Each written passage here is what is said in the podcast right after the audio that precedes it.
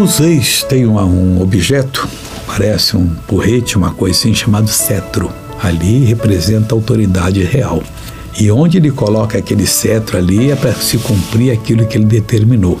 O salmista que escreveu o Salmo cento e vinte e cinco diz: porque o cetro da impiedade, aquela lei da impiedade, aquele decreto feito contra algumas pessoas, vai ser desfeito. Ele diz: porque o cetro da impiedade não permanecerá sobre a sorte dos justos. Diga graças a Deus, não vai permanecer. Você tem uma sorte grande.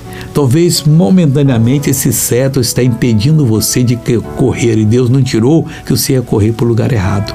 E para que que Deus fez isso? Para que o justo não estenda as mãos à iniquidade. Deus não quer ver um deles fazendo coisas iníquas, participando de assassinato, de roubo, de qualquer falcatrua. O povo dele participa só de coisa boa. Vamos orar agora? Pai, em nome de Jesus, nós oramos para desfazer todo o mal que ataca essas pessoas. Eu repreendo todo o mal, eu reprovo e digo: saia, em nome de Jesus Cristo. E você levanta as mãos e diga: obrigado, Jesus. Esse ano novo vai ser lindo para você, hein? Deus te abençoe.